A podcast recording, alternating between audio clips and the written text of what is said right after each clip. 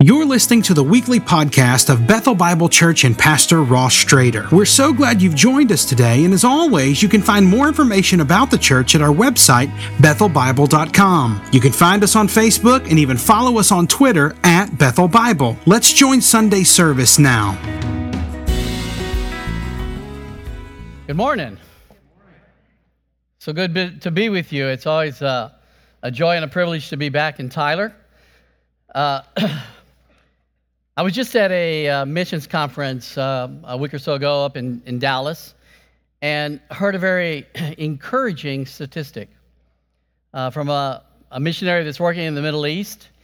He said that there has been a tremendous turning to the Lord in Iran, that it's a country of about 70 million people, and that they now count approximately 2 million believers. Uh, I've was very encouraged by that, by that news, and I think we can all be praying for them. Uh, I want to encourage you to pray for the team that's going to be coming to join us to evangelize this summer. Uh, and if God touches any of your hearts to join that team, I think it's still open if others want to come.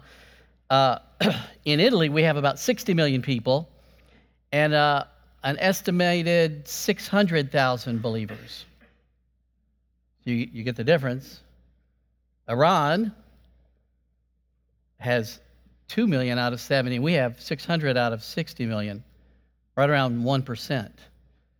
And I think if you ask some of the other people that have come on teams with us, uh, Italy is, is similar to the rest of Europe, maybe a little more so than some countries in terms of the percentage of true believers, but there's a real resistance and an apathy toward the gospel. They feel like, you know, 95% have been baptized in the Catholic Church, but they're most nominal, non practicing Catholics.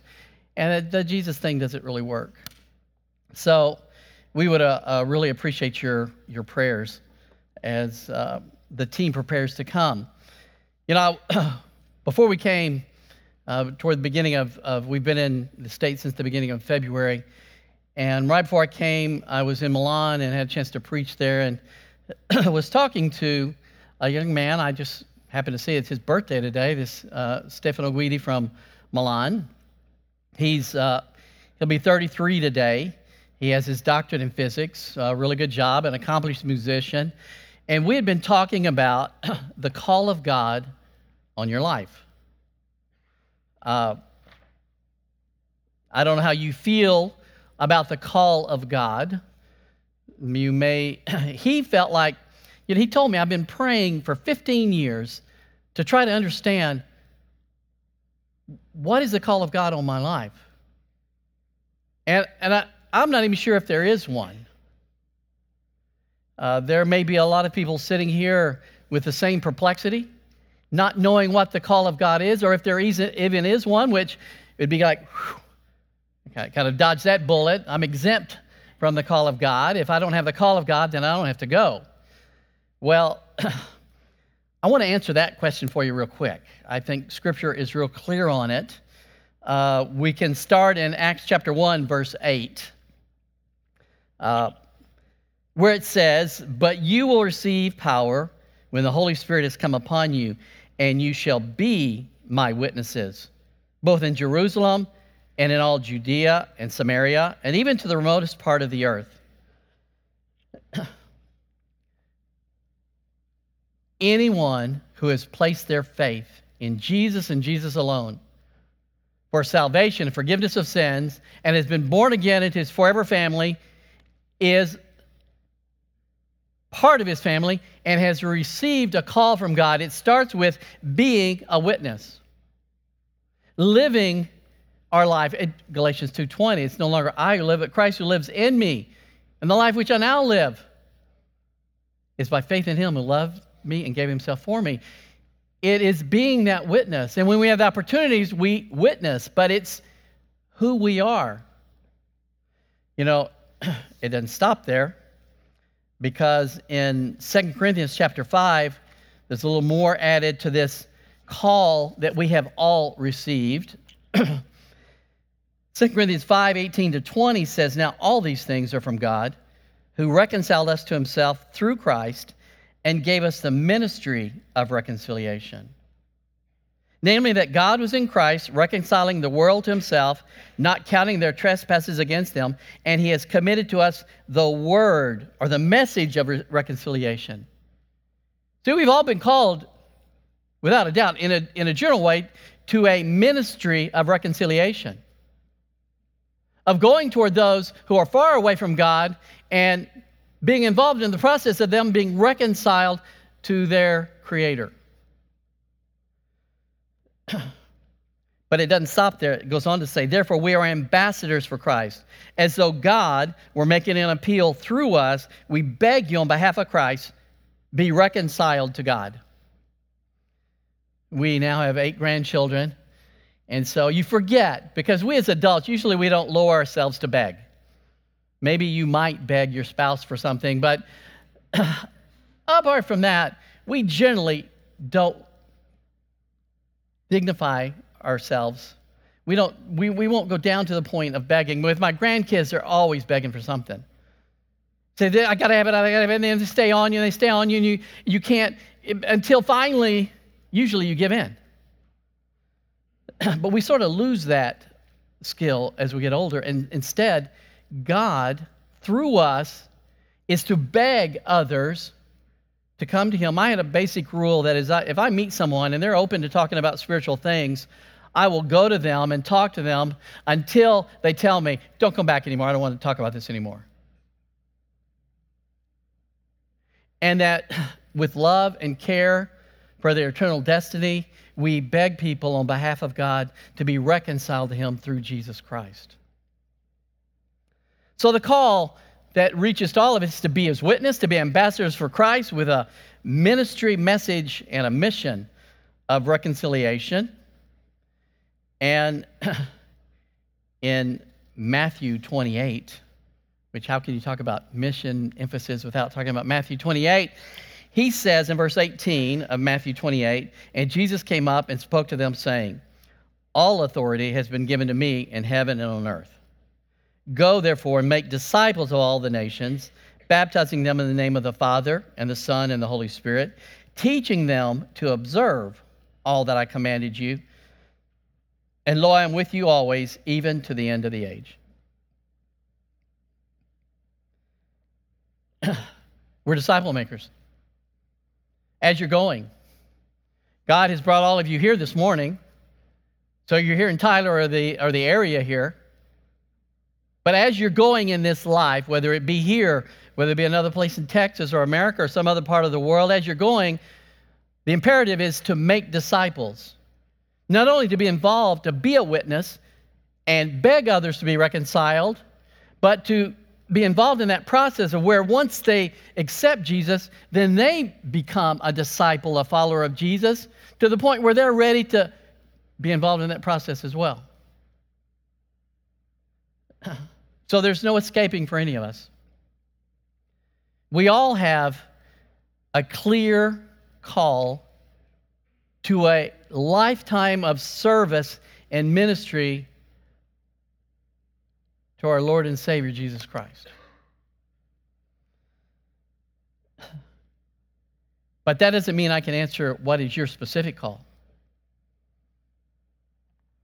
Because God in His grace and His mercy, will lead you to a specific task, a specific ministry, something that He wants you to do. It may change throughout your life, but He will lead you.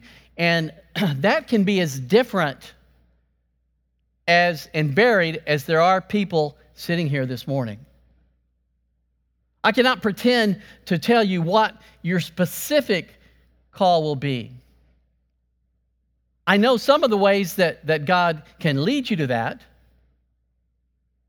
I mean, Jesus prayed all night and called the 12 disciples or apostles. When Barnabas was sent up to Antioch with this great turning of Gentiles to the Lord, he, he, he didn't have enough help and he called Saul, who we know as Paul, to come and help him. Paul, in his journeys, called Timothy and Silas and others to come alongside him. When I was in Milan, and we knew we wanted to move toward getting this church on its own, God led me to Gabriele Guidi, a high school educated house painter who, if he was here this morning, I'd want him to preach. He's one of the best preachers I've ever heard. God gave him a tremendous gift of communicating his word, and God is greatly using him to cause that church in Milan to continue to grow after we've left. They, they're now having trouble with space and how to fit everyone in. They're over 140, and we praise God for how he's, how he's working there. It couldn't be a personal invitation, it could be your church leadership. Uh, Ross was called here by the elders that were 10 years ago when, when they wanted him to come, and other, other people. Uh, in Acts chapter 13, verses 1 and 2, it says, Now they were at Antioch in the church that was there, prophets and teachers Barnabas and Simeon, who was called Niger, and Lucius of Cyrene, and Manaen, who had been brought up with Herod the Tetrarch, and Saul. While they were ministering to the Lord and fasting, the Holy Spirit said, Set apart for me Barnabas and Saul for the work to which I have called them. Then, when they had fasted and prayed and laid their hands on them, they sent them away. The church leadership was in prayer, and the Holy Spirit made it very clear that they that he called to an itinerant ministry to go around and proclaim the gospel and plant churches, he called Paul and Barnabas. But you know, there were two calls there because he also called Simeon and Lucius and Manaen to remain in Antioch. And he may be calling you to remain here. He may be calling you, like Judea and Samaria, to go cross culturally to international students or other people of another culture or across racial lines to other people here in Tyler, greater Tyler area. He may call you to the uttermost ends of the earth. So God can use church leadership. Sometimes He'll use the circumstances of your life and move you beyond your control to another place, and there He opens up a door of opportunity. In the life of the prophet Daniel, he was a, a, a young teenager. And together with some of his friends, they were exiled to Babylon. A horrible culture and full of idol and pagan worship, and God opened tremendous doors. And they were able to, to influence the most powerful empire at that time in the world and the most powerful leader in Nebuchadnezzar. God can move you wherever He wants if He want, is ready for you that kind of call. There's another one where there's a personal invitation, where God speaks to you individually. It doesn't come from someone in spiritual authority over you, it doesn't come from church leadership, it doesn't come from you being moved from one place to another, but He just speaks to you. Uh, when I was in the seventh grade, I'd been doing Bible Memory Association for years, and we had to learn 12 verses a week for 12 weeks. And my mother was my hearer, and I didn't get to go out and play or spend time with my friends until I'd said all my verses on Saturday. And uh, we went to a camp over in Ringgold, Louisiana. That's no longer in existence, but we would go there for a week during the summer. And after my seventh grade year, I was playing baseball on a a junior high team, and we were headed to the playoffs. I center fielder and batted leadoff. And it turned out that the week of the playoffs was the week that we had scheduled to go to this camp. And I argued with my mom. You know how much I argued with her about not going to that camp. And there was nothing to be done. Uh, my, I got benched, and because they had to prepare somebody else, and I had to go to the camp. And while I was there, God spoke to me through, it seemed like every message was just for me. To the point where I didn't make sense, but I wanted to be up there saying that message. I mean, I was 13 years old. And I was listening to some of them were DTS profs that were there, and they were bringing God's word. And a- after that, I, be- I began to study the word on my own and witness to my friends and have a, a daily quiet time. And God was speaking to me that He had put His hand on my life. and that he was called. It wasn't real clear the specific call yet, but that he was personally speaking to me. And here we are after almost after 33 years in Italy, and he's still speaking and calling us. You know, this morning, I cannot answer the, the question of what is the specific call, what is the specific ministry that God has called you to. But one thing I would like to look at look with you at is is what there are some principles that God wants to to work in your life. He wants to to change us, to transform us, and we need to be open to what He's wanting to work in our life so that we'll be ready and enabled to do that task to which He calls us. In fact, I want to look together with you at the life of Ezekiel. Uh, I have been really struck by what God did in his life. Uh, Ezekiel was a young man, 30 years old.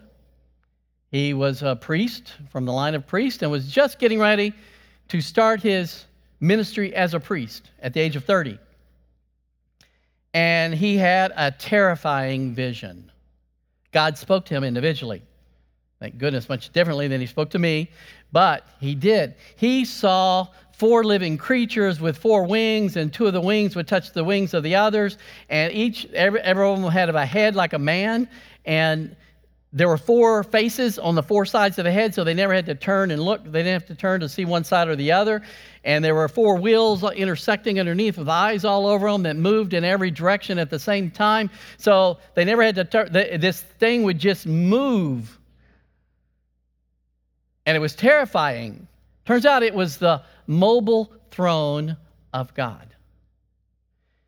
And in fact, in chapter 1, verse 26, Ezekiel sees something else. He says, Now above the expanse that was over their heads, there was something resembling a throne, like lap, lapis lazuli in appearance. And on that, which resembled a throne, high up was a figure with the appearance of a man. Then I noticed from the appearance of his loins and upward something like glowing metal that looked like fire all around within it. And from the appearance of his loins and downward, I saw something like fire, and there was a radiance around him, as the appearance of the rainbow in the clouds on a rainy day. So was the appearance of the surrounding radiance. Such was the appearance of the likeness of the glory of the Lord. Up until this point, he had been seeing this amazing vision. He was probably terrified but at this point, when he saw the appearance of the likeness of the glory of the Lord, he said, And when I saw it, I fell on my face and heard a voice speaking. See, the, the first, you know, we we all have a call to, to service for our whole lives. And there are specific different ways, but one the first principle that I see operating in the life of Ezekiel was that having experienced the glory of God, actually in, in chapter 3, he sees the glory of God a second time and falls on his face. He had a consuming desire for the glory of God. What motivated his life from that point forward was the glory, the honor, the reputation, the name of God. That became his all consuming desire, the most important thing to him was the glory of God. you see, we, we see the glory of God is through a, darkly through a mirror. And the mirror back at those times was, was polished metal, bronze, or copper. So everything's distorted. But God reveals his glory to us if we'll contemplate and, and watch it. And if someone's going to be used of God to accomplish His purposes, His call for you, is because our life is motivated and driven by His glory. Uh, as a young man, I don't know why it happened or how it was put together this way. Not many people are interested in history, but I really was. I liked to read history and about important people and was really fascinated with people like Alexander the Great and uh, Napoleon Bonaparte, who was very short as well, and other great conquerors and men that left their mark on history that you actually read about in history books. And I didn't tell this to hardly anybody, but I wanted to leave my mark on history. I wanted to be important. I wanted people to remember my name, whether it be in politics or the military or, or in whatever category, that I could leave my mark on history. Be someone important. You know, as God began to speak to me when I was back in the seventh grade and then later on, so I headed to university and, and after that and ended up going to seminary, what he began to show me was I want to live my life for my importance and my worth. I want to live my life for His glory, for His name. It's not all about me. The world doesn't revolve around me and my needs or what I want out of this, it revolves around Him and His glory, and it's worth it. so, if we want to be the kind of person that God's going to use to accomplish what He calls us to, we need to have a, a constantly growing and consuming desire for His glory. As I look at Ezekiel's life and what happened there, uh, if you read chapter 3, verse 14 with me, it says, So the Spirit lifted me up and took me away, and I went embittered in the rage of my spirit, and the hand of the Lord was strong on me. We need to allow God to transform us with a new internal standard of holiness. When it says here that I went embittered in the rage of my spirit, he had first, when he had fell on his face, God told him to get up, and he was filled with the Spirit and lifted up and put on his feet by the Spirit. And he began to listen to what, what God had to say to him. And, and just as Isaiah was struck, oh, I'm a man of unclean lips and live in a people of unclean lips. God told him, I'm going to send you to a rebellious and obstinate people, and they're not going to listen to you. And they're going to reject you and treat you badly. But he got a glimpse of his sinlessness and his holiness and his perfection. And it changed him. the words I hear a lot when I come back are tolerance and diversity. And the one thing we don't need to be tolerant about is sin in our lives. And as the Holy Spirit speaks to us, and leads us and puts his finger on things in our life that don't match up with God's holiness, and you be sensitive to it. I remember when a, a young man um, up in Milan was the over ch- was in charge of a chain of women's clothing, young women's clothing stores, and he miraculously got saved. And then he began to notice that really we're not so much dressing as undressing these young women. We're dressing that, selling them clothes that are very provocative. And, and he, he began to notice this, and it, it, we didn't teach him or give him any teaching on this. And he began to pray, and he asked God to, to give him a different job, that he didn't have to be involved in this all the time. And he actually became a director over a chain of toy stores. So God uh, answered his prayer. But it was the Holy Spirit that had made him aware of the differences. And if we're sensitive to his word and to his spirit and his leading, he's going to give us his standard.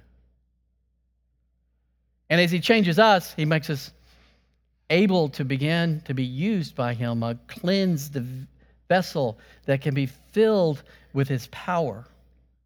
In fact, in verse 14, that is the third principle I want to, to look at with you with y'all because he says, and the hand of the Lord was strong on me. Not terminology that we really use nowadays. I haven't heard anyone really recently tell me, you know, the hand of the Lord was strong on me. Uh, we need to be open to God empowering us with His Spirit. To experience a transforming power of His Spirit to change us. Not only to work in us, but to work through us and to unleash His almighty, miraculous power to change those around us. You know,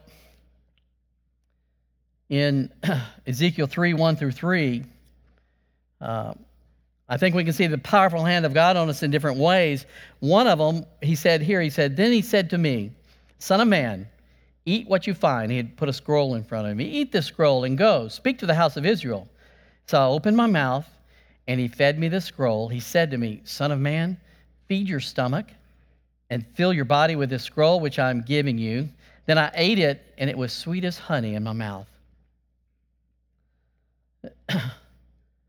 we need to be enriched and nourished by an immersion in God's Word.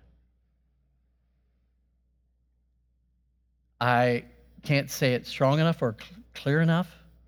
There's no substitute for it. There's no way shortcut. There's no app that you can download that's going to help you be immersed in God's Word. But we don't literally eat it, but we need to study it, meditate on it, reflect on it. That's okay. Not so that we have more information and more knowledge, but that we know Him better. And that it'll draw us into a closer and more intimate and personal relationship with our Father through our loving Lord and Savior Jesus. And there's no way around it. God was able to say, they'll know a prophet's been here because they'll say, Thus saith the Lord. And you know, I don't judge, I try not to judge people, but if I have to say something from God's word, it's like, it's, I'm not, ju- this is what God says. And the more we know, the more we're able to proclaim His word, the more we can be transformed into His likeness. so we need to be enriched by an immersion in the Word of God. We need to be led by the Holy Spirit. In Ezekiel 3:12, it says, "Then the Spirit lifted me up, and I heard a great rumbling sound behind me." Blessed be the glory of the Lord in his place. And I heard the sound of the wings and of the living beings touching one another, and the sound of the wheels beside them, even a great rumbling sound. So the Spirit lifted me up and took me away. And I went embittered in the rage of my spirit, and the hand of the Lord was strong on me. Then I came to the exiles who lived beside the river Chebar at Tel Abib, and I sat there seven days where they were living, causing consternation among them. You know, the Holy Spirit will lead you into an understanding of His Word, will lead you into a deeper relationship with the Lord. He'll lead you to discover those works which were prepared beforehand that you may walk in them and do them. He will lead you and make it clear your specific calling to whatever ministry or task He's put before you. Romans 8:14 says, "Sons of God are led by the Holy Spirit." We're to walk according to the power of the Spirit and not the flesh. Not every Old Testament saint had the Spirit, Ezekiel did. But whoever believes in Jesus receives the Holy Spirit, all of Him. As one of my coworkers used to say, it's just waiting to see how much the Holy Spirit gets of me, how much I can give over to Him in complete dependence upon Him and His leading. and as we're led by the Spirit, It will bring us to this last principle is a ready willingness to obey God's will. That can be a tough one sometimes. Uh, in the case of Ezekiel chapter 3, verse 24 to 27, the first thing that God asked him to do after he sat for seven days by the river, he says, The Spirit then entered me and made me stand on my feet after he had seen the glory the second time. And he spoke with me and said to me, Go shut yourself up in your house. As for you, son of man, they will put ropes on you and bind you with them so that you cannot go out among them. Moreover, I will make your tongue stick to the roof of your mouth so that you will be mute and cannot and cannot be a man who rebukes them for they are a rebellious house. Later on, he, when I do tell you to speak, he will let you speak. So the Spirit led this great prophet to be tied up, put in his house, and couldn't say a word, to be mute. You know, sometimes when the Spirit's leading us and is calling us to what He has for us as a ministry or a task to do at that moment, it may seem really illogical and not make any sense from our point of view. I remember I came back from a furlough in the early 90s with a strong, and I probably talked to some of y'all that were around then, about a strong desire to, to have a university ministry. We'd already had a, a literature table down at one of the universities, and that's where I wanted to go. That summer while I was gone, we had a lady that had a bunch of elementary kids, and we started a, a Bible club. And some of them were junior high age, and so we started a little junior high ministry. And at the ripe old age of 42, I became a youth leader again and led them through junior high and into high school. But you know, almost every leader in the church of Milan either got saved or was taught and nurtured through that youth group. I would have never chosen that way. And I do not recommend it as a way to plant a church. But it was illogical, and God put us there. You know, sometimes the things that God asks us to do are just downright hard. In Ezekiel 24, I think one of the hardest things I've ever seen in Scripture, God asked Ezekiel to do. It's in verses 15 to 24. We don't have time to read them all. You can go back and read them at some other time. But basically, God told him, He spoke to him and said, Tonight I'm going to take your wife. And she died. And he says, Tomorrow, I want you to get up, no mourning. You cannot mourn. You cannot do the cultural things that will say to, say to everybody else that you're mourning the loss of your wife, who is the most precious thing to you. And it says in his passage that I'm going to take the most precious thing to you. And it was all for a lesson to the rebellious Israelites. That's probably why we want to be called Bethelonians, not Israelites. They were rebellious. And I can't imagine that. You know, something really hard happened in our lives in 2003, and especially to my wife. It started with a diagnosis of one of our children being bipolar, which was very difficult. It continued with me having major surgery. Summer of 2003, taking out part of my colon, they found a tumor. Turned out to be benign, but there was that time there and the recovery from that. Uh, my wife's mother was dying, and our daughter was getting married in December. And uh, his, her mother died a month before our daughter's wedding. Other things were going on as well. It was just a, a an. Ex- I remember Rose telling me and telling God, "This is too much. I can't bear under it." In fact, for that fall, it was so much she just she couldn't teach Bible study. It's just too much, God. And at one point, he, he said, I'm doing this so that you can encourage someone later on. I mean, does that sound fair? I have to go through all these really painful, hard trials because you, God, want to use my experience through these to encourage one other person. Not even a nation, just one other person. Well, a few years later, Rose was in a counseling situation with a young wife in our church in Milan. And God said, okay, here's the person. And they were having serious, serious problems in their marriage. And God used what she shared, I'm sure, with other things, and they're still together. Two beautiful children involved in the church there.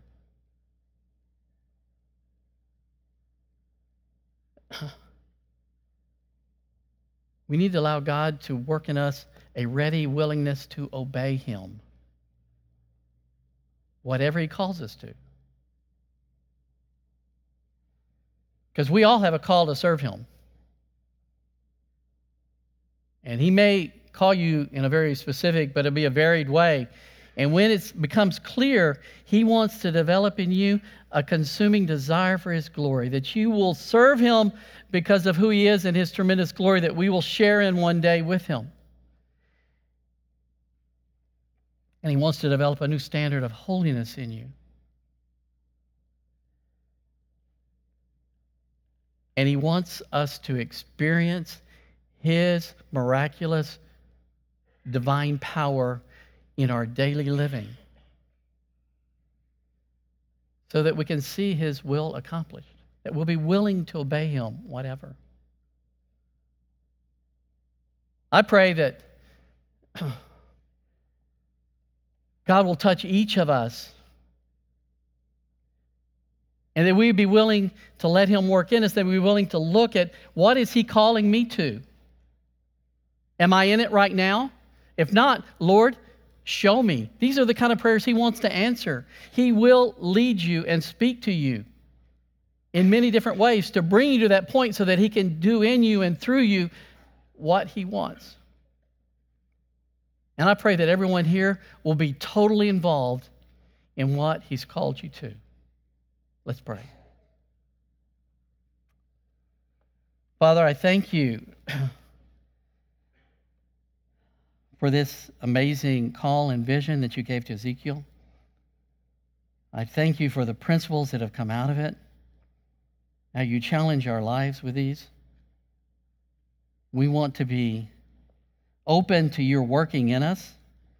We want to allow you to enable us because we know we can't do it on our own, but we want you to enable us to be your people that you can work through to accomplish your will, that we can, your call on us will become clear and that we'll know how you want to use us, and that it can all be for your glory, and that Jesus would continue to be lifted up in our midst. And it's in His name we pray. Amen. Thanks again for listening to the podcast today. We hope that you were blessed and encouraged. And if you have any questions or comments, we want you to let us know. Simply send your thoughts to questions at bethelbible.com. Thanks for spending time with us, and be sure to join us next week on the Bethel Bible Podcast.